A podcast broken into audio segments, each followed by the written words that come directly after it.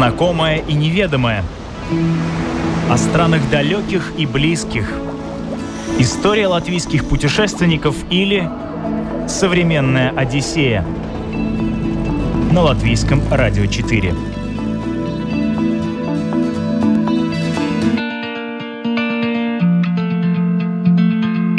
Как пройти три страны за 8 дней? Как организовать трекинг в Альпах, если ты не альпинист? Можно ли пройти 6 горных перевалов с общим набором высоты около 10 тысяч метров, не имея специальной подготовки при этом? По плечу ли новичкам самый красивый горный маршрут Европы? Все ответы в этом выпуске «Современной Одиссеи». Меня зовут Елена Вихрова, и вместе с путешественником Вадимом Дунюшкиным мы отправляемся в тур «Де Монблан». У меня многие спрашивают, ну ты же э, поднимался на Килиманджаро, ты бывал там в той же Патагонии, ну как может быть этот маршрут сложнее? В среднем люди проходят его за 7-12 дней. А рекорд э, на ультрамарафоне поставлен за 22 часа. Ты бежишь нон-стопом в гору, с горы в гору, с горы в гору, с горы. Были места, которые такие довольно-таки сложные, чтобы пройти. Это отвесные скалы, где ты держишься за поручни, специально такие металлические. Под тобой там высота плюс-минус 500 метров. В одном из озер я искупался, несмотря на то, что там температура воды была пару градусов, так скажем, выше нуля, или по-другому месяц, как уже лед растаял. Современная Одиссея на латвийском радио 4. За плечами Вадима Дунюшкина 85 стран. Он из тех, кто не может не путешествовать. Ковид-ситуация заставила его искать новые направления, где у вируса минимальные шансы подпортить поездку. Выбор пал на Тур де Монблан. Прямо сейчас Вадим расскажет, как готовился, как собирался и что брал с собой. Не Тур де Монблан – это трекинговый маршрут, это один из трех самых популярнейших маршрутов э, в Европе, наряду с маршрутами э, в Сантьяго де Компостела, наряду с Корсикой, ну, как говорит название, это тур вокруг Монблана, то есть по долинам э, на протяжении примерно 6-12 дней люди смотрят не только на Монблан, но на близлежащие э, горы. Общая протяженность маршрута примерно 170 километров, ну и в среднем люди проходят его за, за 7-12 дней. Э, рекорд на ультрамарафоне поставлен за 22 часа. 22 часа? Да, 22 часа. Тур де Монблан, 170 километров. Я как раз-таки приехал в тот э, день, когда ежегодный вот этот э, ультрамарафон заканчивался. То есть он идет неделю, там есть короткие маршруты, есть длинные маршруты. И вот сам 170-километровый заканчивается в воскресенье. Как раз в воскресенье прибыл, было награждение. Да, у них там рекорд, по-моему, 22 часа с чем-то. То есть они просто бегут нон-стопом? Да, О, ты бежишь нон-стопом в гору, с горы в гору, с горы в гору, с горы. Да, и еще чтобы попасть на этот ультрамарафон, там нужно до этого пройти несколько этапов, э, которые как являются отборочные где-то где-то в горах ты бегаешь, чтобы получить возможность вот это разрешение на попасть на ультрамарафон вокруг Монблана. Это очень-очень популярно. По нескольким странам, да? Да, три страны он затрагивает этот маршрут. Это Франция, это Италия и Швейцария. Что тебя сподвигло туда отправиться? Ковид-ситуация звучит так э, как-то уже банально в наше время, но на самом деле невозможность путешествовать куда-то подальше э, заставила меня пересмотреть карту Европы и побывать в тех местах, которые, ну, так скажем, действительно не самые популярные, не ежедневные, так скажем, маршруты. Поэтому я решил отправиться в этот тур. Была ли у тебя какая-то специальная подготовка? 170 километров пешком, это звучит серьезно. Э, специальная подготовка, в принципе, наверное, такая нет, но я много катаюсь на велосипеде, много гуляю, много путешествую, поэтому, в принципе, наверное, такой специальной подготовки нет. Маршрут не является очень-очень сложным, не нужна никакая э, альпинистская подготовка, то есть э, нужна просто удобная обувь, э, рюкзак с палаткой, можно даже без палатки, можно ночевать в гостевых домах, в приютах, э, то есть здесь несколько вариантов с прохождением маршрута есть. Есть более-менее такой автономный, и за более э, большую сумму денег можно оставаться в местных кемпингах, приютах и так далее. А наборы высоты там большие? Э, набор высоты как таковой небольшой. В максимальной точки это примерно 2500 метров, хотя если сравнивать с Латвией, то это огромная высота, потому что у нас-то и, и тысячи даже не набирается. Но если смотреть по всему маршруту, то общая Общий набор высоты составляет примерно 10 тысяч метров над уровнем моря. То есть ежедневно идешь в гору, затем спускаешься в долину, затем опять горный перевал, затем в долину. А если идти, как я шел, более-менее так скажем, автономно со своей палаткой, то ночуешь не на горных перевалах, конечно же, не наверху, стараешься спуститься вниз в долину, и вот там ночуешь, затем на следующий день опять ты с утра поднимаешься на следующий горный перевал и к вечеру спускаешься. В общей сложности за день ты проходишь примерно от 15 до, наверное, 25 километров. Э, ну, максимальный набор высоты за день примерно, ну, максимально у меня было полторы тысячи, то есть, ну, чтобы представлять, это примерно 400 этажей. Вау. В день. С ну и затем спуск сумкой, еще. да, с большим рюкзаком. Ну, большой рюкзак, большой это тоже все условно. То есть э, есть места, в принципе, где можно пополнить, э, например, запасы провизии. А, так я уже сказал, у меня более-менее автономный был а, маршрут. Да, у меня с собой было, был рюкзак примерно 17-18 килограммов в начале, ну и затем он упал, вес его до примерно 10 килограммов. Что в нем было? В нем было еда, в нем было, конечно же, снаряжение. Никакого специфического снаряжения для прохождения маршрута не надо. То есть это палатка, это спальник, это матрас, котелок, газовая горелка, какие-то инструменты, плюс одежда, ну и косметические принадлежности. То есть ничего такого специфического, никакие там кошки, карабины не нужно для этого маршрута.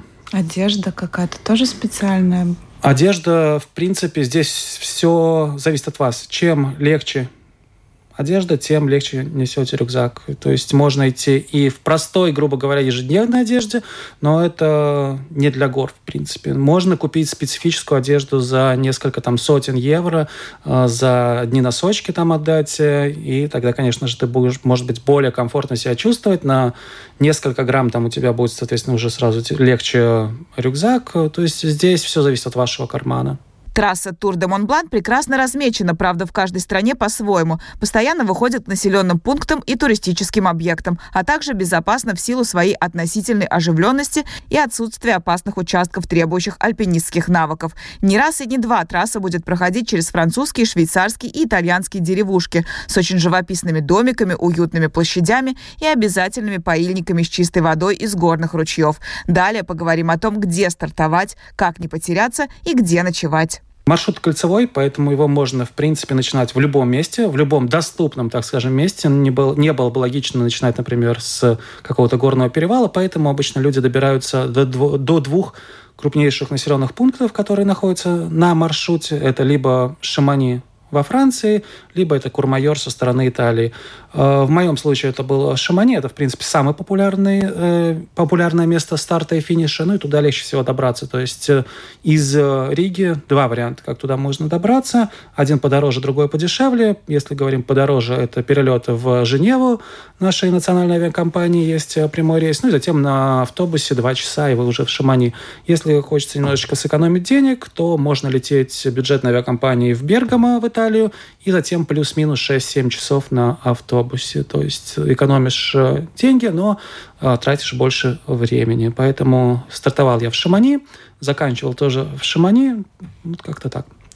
А у тебя с собой была какая-то карта мобильная. Как ты знал, куда идти, куда ведет маршрут? А, так как этот трек является довольно-таки популярным, а, в принципе, заблудиться там очень сложно, потому что везде есть указатели. А, в информационном центре в любом можно взять карту маршрута, можно приобрести книги, где описывается подробно каждый перевал, каждый маленький населенный пункт, то, что встречаешь по пути. То есть проблем с тем, чтобы заблудиться, абсолютно нет. Можно идти даже без карты. Указатели тебе точно помогут. Главное знать твою цель, куда ты идешь, и везде трекинг обозначен специальными значками значками красно-белого цвета, поэтому проблем с э, ориентированием на местности точно нету. И ты говоришь населенные пункты, много там населенных пунктов? То есть это не дикий, да, какой-то Это не дикий маршрут, это не, нет такого, что тебя куда-то забрасывают там э, на расстоянии 2000 километров от ближайшего, грубо говоря, населенного пункта. Нет. Ты все время неподалеку от населенных пунктов. Если тебе надоело, ты можешь просто сойти с э, маршрута и закончить свое путешествие. Самая сложность большая в этом маршруте именно вот набор высоты, набор, сброс, набор, сброс. Он не дикий, населенный пункт, каждый день ты проходишь через какую-то деревню, может быть, две-три деревни. А, наверху на горных перевалах есть э, горные хижины, где также можно заночевать, если тебе вдруг вот совсем уже тяжело дальше идти. Конечно же, это все будет стоить э, значительно э, дороже, чем в долине заночевать. В кемпингах, в долинах ночевка стоит за место под палатку от 17 евро Франция, Италия до 25 евро примерно будет на территории Швейцарии. Если говорить о горных приютах, то э, место в общей комнате, место койка будет стоить начиная от 50 евро. Nочевал в приютах? Нет заходил в приют для того, чтобы там набрать воду, потому что э, наверху на горах, в горах вода есть, вода питьевая. Ну, вот на самой вершине, получается, как вы понимаете, ну, неоткуда просто воды браться, поэтому заходишь в приют, э, там есть всегда кафе какое-то маленькое с довольно такими большими высокими ценами, и всегда можно набрать воду, можно выпить чашечку кофе и так далее. Но там внутри все устроено как, как общага, да, наверное, там все Да, внутри это общага с общей кухней, с обычно тремя, ну, максимум 3-5 комнат, это по 10-12 человек, которые могут переночевать. И резервация желательно ну, за пару месяцев, потому что они все-таки очень популярны. А палатку тоже нельзя поставить вот где захочешь? Да, а, палатку можно ставить э, практически везде только на территории кемпингов, за исключением территории э, Франции. Там, если не ошибаюсь, на высоте более 2000 метров можно ставить после 7 вечера, и чтобы она у тебя убрана была уже до 7 утра. Такие были условия в Швейцарии. Абсолютно точно нельзя нигде вне кемпинга ставить. Но знаю, что кто-то умудряется дикарем переночевать. Но это на твой страх и риска. То есть э, я скажу так, можно ставить, наверное, ты нарушаешь закон, но это не самое, наверное, страшное в таком путешествии. Ты не отдохнешь ночью. Ты ну, если простым языком, ты будешь спать на стреме, вдруг кто-то что-то где-то подойдет, э, так скажем, настучит на тебя и так далее. Поэтому в кемпинге лучше заплатить тебе плюс-минус там 20 евро, в общем, в среднем по маршруту получается, и ночевать спокойно с горячим душем, э, с ухоженной, облаго, действительно благоухоженной территорией, с даже в некоторых местах с бассейнами. То есть кемпинги действительно очень популярны в Европе и в тех местах э, на территории Альп их довольно-таки много, с этим проблем точно нет. А если погода? Тебе как с погодой повезло? А, мне с погодой повезло, я скажу так, на 9,5 из 10. То есть у меня была одна ночь, один вечер, когда я уже был в кемпинге, шел дождь. Так все время практически по утрам светило солнце, ну там можно сказать, да, я один раз сгорел там за весь поход, но такого, чтобы кардинальной жары не было, ужасного холода не было. В одну ночь температура опускалась до минус трех, но палатка, хороший спальник все компенсирует. А теперь поговорим про стоимость всего этого удовольствия и попытаемся посчитать, как пройти тур де Монблан с минимальными затратами. Стоимость здесь все зависит от вас. Э, то есть, э, я как уже сказал, не нужен никакой пермит. Это не Килиманджаро, где тысяча э, долларов стоит просто разрешение. Здесь вы просто приезжаете. Если на машине паркуете машину, начинаете свой тур. Если вы на автобусе приехали, покинули автобус, начали свой тур. То есть здесь самые большие затраты будут, наверное, то, чтобы добраться туда. И плюс снаряжение. Все зависит, опять же, от вашего снаряжения. Можно идти с снаряжением китайского какого-то производителя. Здесь не нужен специфический карабин, э, от которого зависит твоя жизнь, где ты вот э, карабкаешься по горам, там вряд ли бы я покупал себе что-то из э, дешевого снаряжения. Здесь же, когда ты идешь, у тебя простой, можно сказать, трекинг, ты можешь выбрать обувь и подешевле, не нужно обязательно покупать какой-то дорогой, не знаю, спальник себе, не нужно покупать дорогой Э, дорогую палатку, можно использовать и что-то подешевле. Понятно, что если ты купил там, не знаю, Немо, Сельва и так далее, тебе вес э, палатки будет значительно дешевле, сама, сам спальник тоже будет легче. Если ты купил в Декатлоне, который более-менее доступен, мне кажется, практически каждому из нас, то, может быть, на пару килограмм у тебя рюкзак будет э, тяжелее, но возможность отправиться в горы будет ну, такая же самая, и ты увидишь те же самые виды, что тот, кто называет себя легкоходом, который идет там с рюкзаком за э, пару сотен, и он весит у него, там, общий вес рюкзака может быть максимум там 5-7 килограмм, но виды те же самые, удовольствие то же самое, может быть ну, сил ты потратишь чуть больше. Я, про... я просто думаю, не будет ли э, дешевле, например, останавливаться в этих э, горных приютах, чем купить вот все, все вот это вот снаряжение, вот эту палатку. А, и... В зависимости от какой, какой фирмы ты будешь это все покупать. Если ты будешь покупать в том же самом Давай простой пример. Вот у нас общедоступно сейчас к нам зашла вот эта французская фирма Decathlon, у которой э, цена-качество, как мне кажется, самое оптимальное. То есть, если берем самую простую палатку, которая двухместная, ну, чтобы удобнее более-менее, она стоит 35 евро. 35 евро – это тебе на, ну, в среднем, давайте, маршрут 10 дней. То есть, э, за 10 дней у тебя 35 евро. Сколько на проживание там потратишь за 10 дней? Там будет одна ночь стоить 45 евро. А кемпинг? Кемпинг будет стоить э, у тебе э, десятку минимум, ну, 15 евро за ночь, хорошо, в среднем, давай так возьмем. Но в кемпинге тебе поставить надо эту палатку. Считаем в сумме 15 евро на 10 ночей. Это будет в сумме 150. Плюс палатка 150, плюс там 35, самую mm-hmm. такую простую берем. Того 180. Там одна ночь стоит около ну, минимум 40 евро ты отдашь. 40 евро на 10 ночей уже 400. Mm-hmm. Разница у нас получается... Существенная. Минимум в два раза. Минимум. Просто минимум в два раза. Угу. То есть это такой общедоступный вариант, мы сейчас посчитали. Угу. Вот, поэтому не будет дешевле, нет. Точно. Плюс еда. Там, чтобы покушать, э, салат начинается от, э, не знаю, простой салат с овощами, без мяса, так скажем, будет ну, минимум десятку. Это просто минимум 10 евро. Ого. То есть это ну, абсолютно минимум чтобы в этих горных приютах покушать. Вот я сказал, пил я горячий шоколад на последнем горном перевале, 5 евро чашечка. Что mm дешевле? Не получится точно дешевле. mm То есть, если финансы не напрягают и позволяют, то почему нет? Это ты получишь, конечно же, больше кайфа. Ты можешь тогда позволить себе и переночевать в горном приюте, с утра проснуться с высоты птичьего полета, посмотреть на мир, а не с долины, хотя это тоже прекрасно. Когда ты открываешь палатку, у тебя виднеется ледник наверху, там водопад и так далее.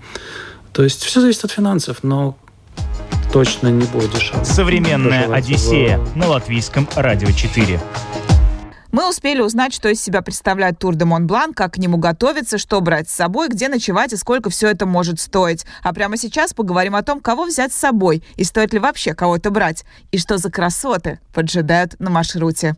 А, наверное, сам Монблан. Я Монблан видел практически уже, получается, со всех сторон, плюс э, горные озера великолепнейшего цвета и возможность в них искупаться. То есть в одном из озер, да, в одном из озер я искупался, несмотря на то, что там температура воды была пару градусов, так скажем, выше нуля, или по-другому месяц, как уже лед растаял.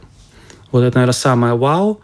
Плюс, если говорить еще что-то такое, что запоминается, это, конечно же, а, зеленые долины с отвесными скалами. То есть это вот ты когда поворачиваешься и видишь это, ну, можно сказать, не в первый раз я это вижу, но все равно это оставляет неизгладимое впечатление, потому что ты ну, чувствуешь себя просто, не знаю, маленькой букашкой на нашей планете, поэтому, ну, действительно, очень-очень такое незабываемое впечатление, да. Ты говоришь, что это очень популярный маршрут. Много ли там людей? Есть ли возможность почувствовать себя вот в уединении с этой природой? Или все-таки ты чувствуешь, что ты где-то на туристической тропе? И да, и нет. То есть чем ближе к каким-то населенным пунктам, тем больше людей, которые используют маршрут как э, маршрут выходного дня. То есть э, они приехали на один день, прошли какую-то часть маршрута, уехали. Чем ты дальше отдаляешься от населенных пунктов, э, где-то наверху на каком-то горном перевале, были места, где я мог и несколько часов никого не встречать, тогда действительно ты кайфуешь. Но я не могу сказать, что там такое огромное количество людей, что они будут мешать тебе наслаждаться природой, потому что все те, кто направляются в горы, они ну, так скажем, смотрят на мир и думают на мир, наверное, так же, как и ты. Это не те, кто выбирают э, какие-то популярные курорты с э, криками «Тагил», поэтому э, вряд ли вам кто-то будет мешать отдыхать, наслаждаться. То есть даже вечером в кемпинге, несмотря на то, что там может быть и 20, 30, 40 палаток, все равно часам к 9 уже тихо, и просто люди, так скажем, после маршрута уставшие, и ты можешь наслаждаться в любом месте природой. Ты один был, да? У меня был соло, да, маршрут. А много таких одиночек? А все условно, то есть одиночек, потому что ты каждый день встречаешься с новыми людьми, ты в кемпинге с кем-то в первом, во втором кемпинге знакомишься, так как маршрут, он практически у всех, кто ночует, одинаковый, ты затем э, на протяжении следующих 5-7 дней ты идешь с теми же людьми, где-то ты оторвался от кого-то, затем э, кто-то тебя догнал, ты где-то переночевал, пока ты ночуешь, делаешь дневку, никуда не уходишь, тебя догоняет те, кого ты очень сильно, так скажем, обогнал, поэтому э, трудно сказать, что это такое строго соло маршрут. Нет, ты все время с кем-то, и ты все время можешь пообщаться, если есть желание.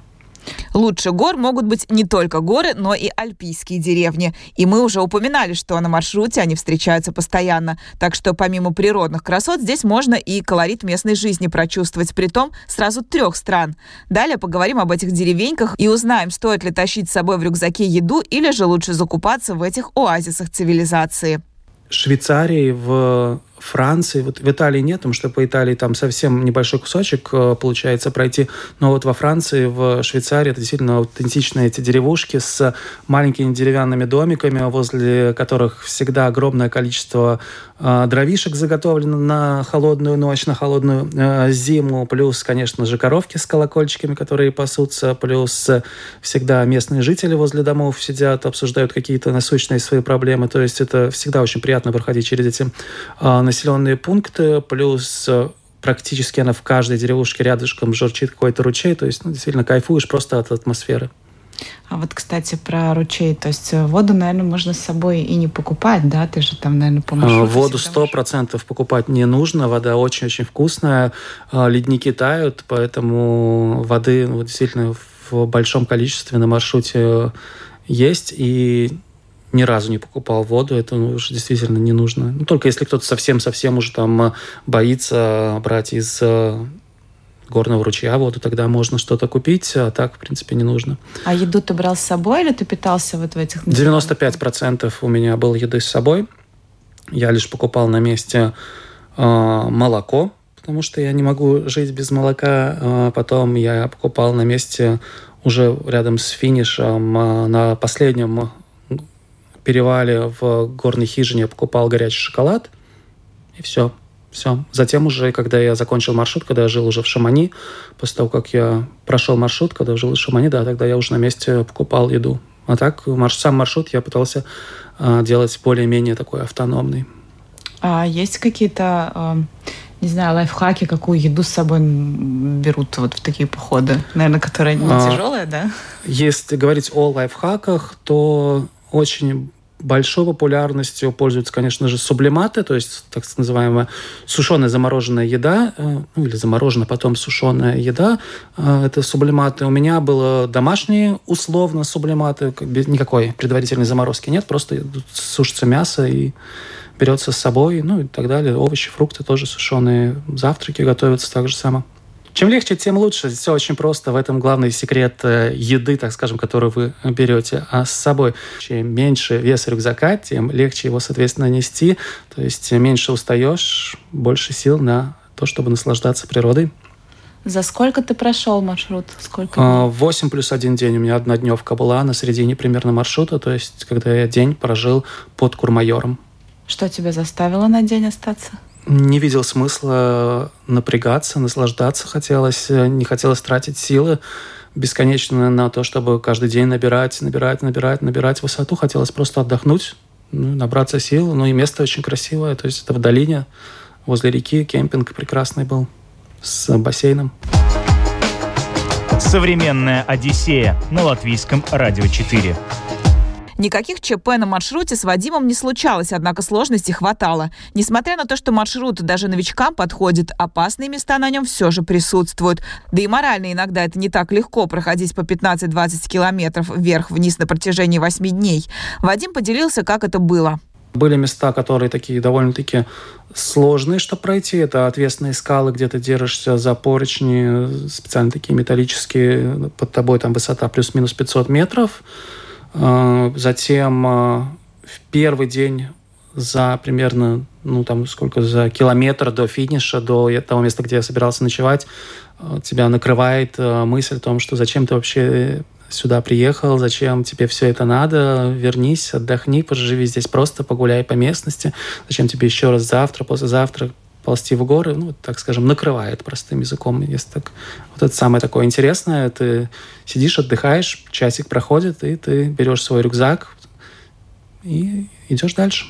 Какие-то дикие животные встречаются там на маршруте? Я видел, соответственно, горных козлов, э, сурков э, и одну змею. То есть ничего такого сверхъестественного, наверное, чем я бы очень-очень удивился, не было в домашнем. Помню, в Альпах очень э, часто э, на, на высоте встречаешь эти мусорники, которые специально закрыты и говорят, что это от медведей их там закрывают. Что там а, мусорники там везде закрыты, но не только от медведей, потому что те же самые а, сурки не раскидывали этот мусор весь. И плюс птица, так же, как у нас, они тоже любят залезть в мусорник и раскину, раскидать все, что в нем находится. Вообще маршрут чистый?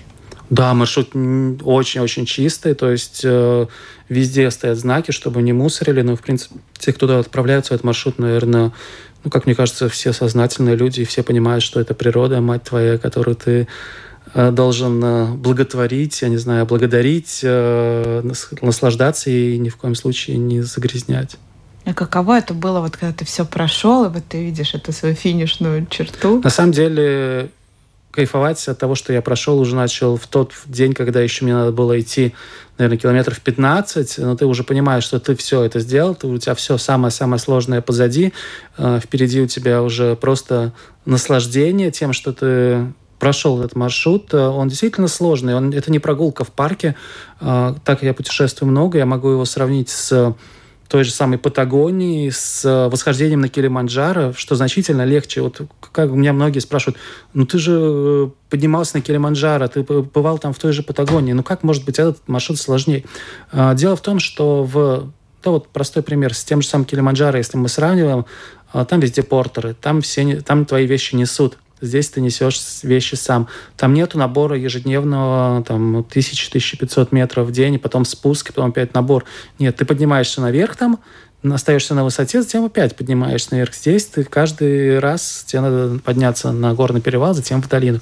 Поэтому это значительно сложнее. Часто меня на самом деле очень удивил, потому что я уже себе представила, что это такой прогулочный маршрут, а ты говоришь, что это даже сложнее, чем на Килиманджаро идти. Ну, и, нет, если вы ежедневно набираете там 300-400 этажей наверх и потом спускаетесь вниз, то это для вас, можно сказать, а, прогулка в парке будет. Ну, то есть для тебя это такая большая победа, да, получается? Не, я не могу сказать, что вау, вау, вау, вау, большая победа. Нет, я рад, что я прошел этот маршрут, я рад, что не сошел. А, я кайфовал от того, что я закончил этот маршрут. Э, то есть э, победа, да, но не, не могу сказать, что это вот что-то, что-то сверхъестественное. Вот когда я увижу, наверное, э, когда я увижу Эверест, тогда, наверное, скажу, что вот там будет у меня большая победа. Но пока что туда, как говорится, нас не пускают, условно не пускают из-за ковида. Но вообще в планах имеется? В планах, конечно, имеется. В планы, ой, большие планы. Все хочется посмотреть, но жизнь слишком короткая. После того, как Вадим прошел Тур де Монблан, он посвятил какое-то время отдыху в Шумани и окрестностях. Историческая область Савоя на юго-востоке Франции – настоящая сокровищница для путешественника. Здесь сохранились древние шедевры архитектуры и средневековые церкви. На территории Савои располагается гора Монблан, Женевское озеро и минеральный источник Эвиан. В регионе производят прекрасные вина и хранят секреты традиционных блюд и старинные рецепты изготовления сыров. Во время горнолыжного сезона сезона здесь кипит курортная жизнь, а летом можно спокойно отдохнуть на лоне природы. Самое то, что нужно человеку, преодолевшему Тур де Монблан. Э, если одним предложением сказать, Савой – это горы, э, реки, луга, э, коровы и сыры. Вот это вот Савоя. То есть это великолепнейшая кухня, о которой, наверное, многие слышали. Не все, наверное, пробовали. Это фондю, это раклет, это вот все-все оттуда. Это все граничит с Швейцарией, поэтому вот там это везде все очень-очень популярно, особенно действительно сыры Э, большое-большое количество на местных рынках. Э, везде предлагают тебе их продегустировать, попробовать. Э, свежий мед. На последнем вот рынке, на котором я был, в Шамани, он раз в неделю, там предлагали 60 сортов меда. То есть это, наверное, о чем-то говорит. Ну, действительно, кухня великолепная, сытная очень, и маленькие деревушки, маленькие города, плюс огромное количество термальных источников, так как это горы, плюс термальные центры с не очень, может быть, низкими ценами, но отдохнуть в них можно. Отличное место, чтобы завершить свой тур. Да, это отличное место не то, чтобы, чтобы просто завершить тур, это отличное место, чтобы провести там отпуск целенаправленно, а, можно покупаться в термальных э, источниках, цент, термальных центрах, посетить огромное количество озер. Одно из прекраснейших озер – это озеро Анси с одноименным городом, э, с крепостями, замками, как во всей Франции. То есть туда можно отправляться именно целенаправленно. Не обязательно лезть э, на Монблан. Кстати, на Монблан тоже можно подняться, это не так уж и сложно. Туда тоже не нужна очень такая специфическая подготовка. А, конечно же, это занимает, может быть, чуть больше а, времени, эта подготовка к посещению самого, самой вершины Монблан. А, но Савоя действительно предлагает огромное-огромное количество вариаций на тему отпуск, отдых. Ну и так, наверное, завершая, какие ты можешь дать советы тем, кто соберется повторить твой тур до Монблана? Если говорить о советах тем, кто хочет отправиться в Тур де Монблан, то первое это физическая подготовка, это также занятие на э, выносливость, потому что это, наверное, важнее, чем э, именно физическая нагрузка. По крайней мере, я на себе не ощутил очень такой большой физической нагрузки. Именно вот нужна выносливость, чтобы ежедневно подниматься в гору, затем подумать о э, своем снаряжении, как уже неоднократно говорил, чем легче ваш рюкзак, тем вам легче будет по этому маршруту передвигаться. Ну и главное, найти возможность, время, чтобы сделать этот маршрут, и не нужно ни в коем случае бежать по маршруту. Его можно действительно пройти за 22 часа, как делают это рекордсмены, но тогда вы не насладитесь всей красотой. Выделять как минимум, я думаю, лучше дней 9-10. Если есть возможность на две недели выбраться в Альпы, то, конечно же, будет еще более прекрасно все. Для того, чтобы пройти Тур де Монблан, совершенно не обязательно иметь суперспортивную подготовку и огромное количество денег. Маршрут готов покориться каждому, кто любит и уважает горы. Масса полезной информации для тех, кто собирается, прозвучала сегодня в программе. И я надеюсь, кому-то она понадобится. Мне так точно. Тур де Монблан теперь в моем списке самых желанных направлений. А у меня на этом все. Я благодарю Вадима Дунюшкина. Меня зовут Елена Вихрова. До новых встреч. Пока. И не забудьте подписаться на наш подкаст в Google Apple подкастах, Spotify и на Яндекс Музыке. Современная Одиссея на латвийском радио 4.